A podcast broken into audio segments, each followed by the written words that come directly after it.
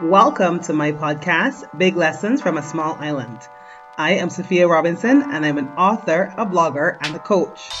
I write about life lessons, my experiences, and my philosophy on life, sprinkled with fun, humor, and big love from a small island. My mission is to inspire you to embrace every part of your story and to try something new.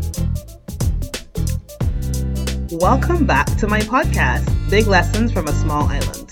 If you haven't already done so, I would love it if you could go and leave a rating and a review, as well as hit subscribe so that you don't miss a single episode of this first season.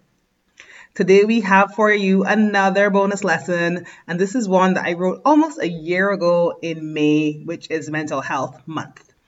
It's a pretty candid piece about my own journey, and I hope that you hear something in it for yourself. In addition, I also have a special offer for you at the end, so stick around for that. Three ways I manage my mental health. May is almost at an end. There's a part of me that cannot believe the speed at which this year is flying by. As you may be aware, May is Mental Health Month. I had planned all month of writing a blog post about my personal journey with mental health. However, the month has flown by and I'm only now sitting down to write it. Oh well, better late than never.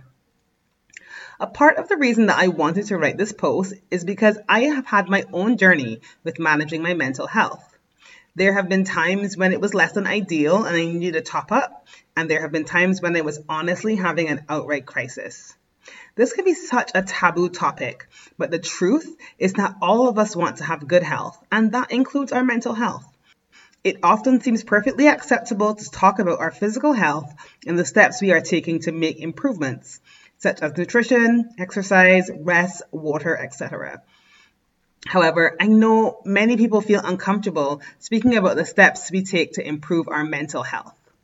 The irony is that in many cases, these steps can be similar. I am concerned that the longer it remains taboo, the harder it will be for people to tackle when they need to improve their mental health and well being. There are two factors I will talk about today which have played into my own mental health journey. However, before I talk about the experiences themselves, I want to tell you a bit about what my struggles actually looked like. I have experienced situational depression, which has happened when I've lost loved ones and when I've had difficult experiences. One example of this was when I fractured my ankle, and I really struggled with losing my independence and relying on people for everything from simple supermarket trips to taking a shower. It was a real low point for me. But I also had longer term struggles with depression and anxiety around work, around relationships, and around life in general. Several years ago, I was diagnosed with clinical depression, and I really spent some time dealing with that. Even that is something that I never really told anyone about and just kept it hidden as best as I could. During these times, I felt sad sometimes, but for me, a big part of how it showed up for me was the loss of motivation. I could not be bothered to make an effort around the house. I stopped cooking, and my diet consisted of mainly cereal. I could make myself go to work, but it was hard to find the motivation to do anything else. I was exhausted.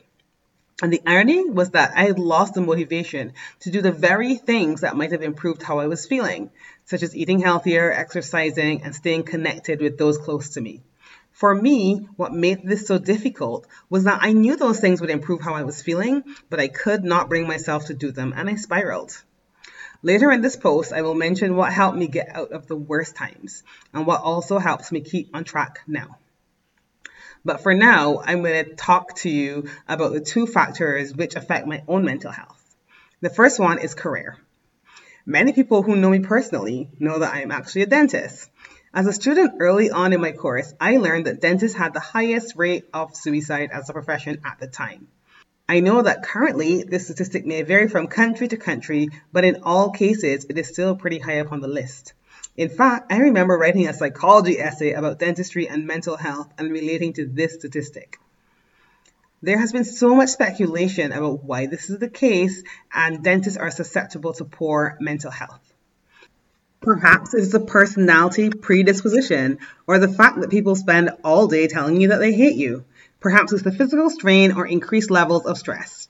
It is hard to determine causes when looking at statistics like this, But the one thing I felt that they were making clear to me in that class was that I needed to place high importance on caring for my own mental health, especially in my chosen profession. And this is a lesson that I'm still learning up to this day.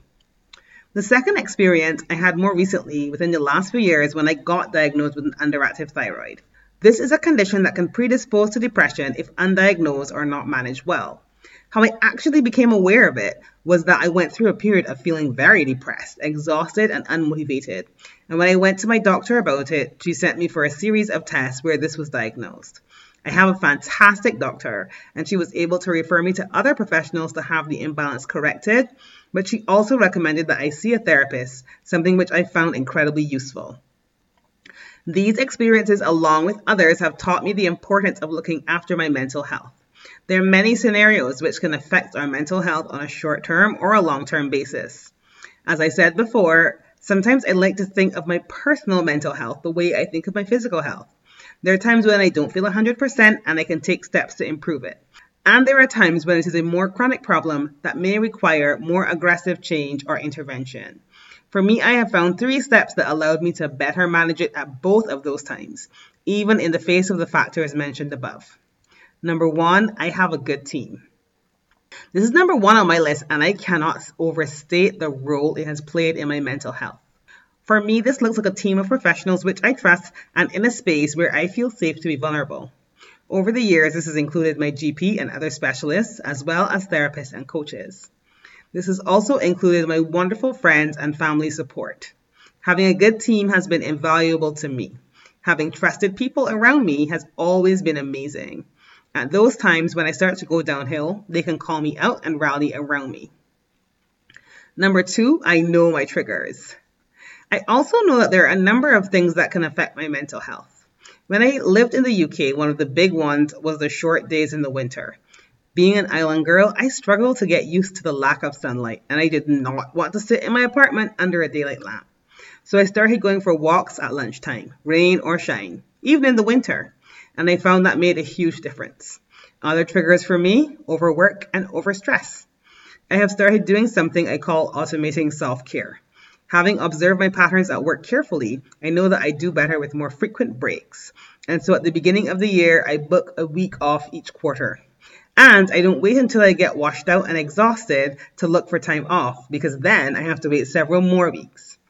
Overstress comes when I don't include enough activities in my life that are fun and meaningful if I don't include enough gratitude, if I don't laugh enough. And conversely, managing my health when I get triggered looks like laughing, like watching the sunset, like serving my community, like knowing when to call in my support system.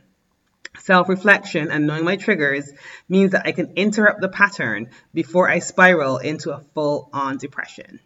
Number three, I write. You must have known that I would include this somewhere. A part of writing for my mental health is the fact that it's really enjoyable for me.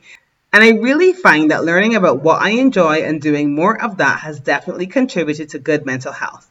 But also, there is a lot of research into the benefits of writing on both our mental and physical well being.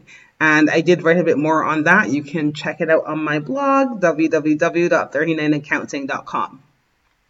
Different types of writing can reveal where we can reframe our thoughts and it can allow us to express our feelings without judgment, and it can give us enough distance from our thoughts and feelings so that we can reconcile them. So, writing is a great exercise for improving our well being, and it's been a wonderful tool that I have used on my journey.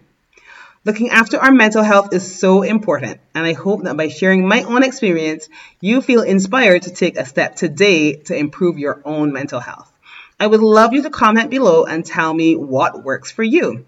And if you want to take your writing even further and you feel that you have a book inside of you or you want to write a blog, then you should definitely consider joining my Write Your Way live course.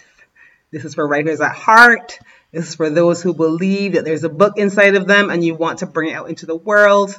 If you want to increase your visibility through writing, get more readers, and speak to your audience in a way that captures their attention, or if you want to work on a novel or a memoir or even a book for your business, but you're worried that there's only one way to write and it isn't the way that feels good to you. And lastly, if you're ready to get these projects out of your head and onto paper or your laptop, then I think that my Write Your Way live course is just the thing for you. And that starts on the 20th of April. It's going to be one month of writing, coaching, and community as you get those ideas out of your head and begin to craft the stories that you've been dreaming about. Writing can feel like a solitary experience. And the thing that helped me to write multiple books and self publish on Amazon and blog for the last few years has been a community of other writers, coaching from an experienced author, and building a habit of writing my way. And now I want to give that to you.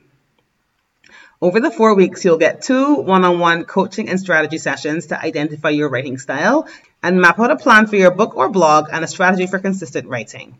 There will also be two 90 minute group coaching calls for teaching and support and a private Facebook community. And I will read up to 10,000 words of your manuscript or four blog posts and give detailed feedback up to one month after the course is finished. Once you're ready to put in the work, you could walk away with a strong writing habit, a partially written or even fully written, depending on the length of it and how fast you write, manuscript or blog posts, and deeper connections with fellow writers. I'm keeping this group intimate, so there's six spaces, and I would love it if you could join me. If you're interested or you're ready to join me, just check out my page, www.39andcounting.com slash live course. And if you want more information about it, then email me at 39andcountingblog at gmail.com. And if you just want to experience what writing more could do for you, then I really encourage you to just start writing. You will never regret it. And I send you big love from a small island.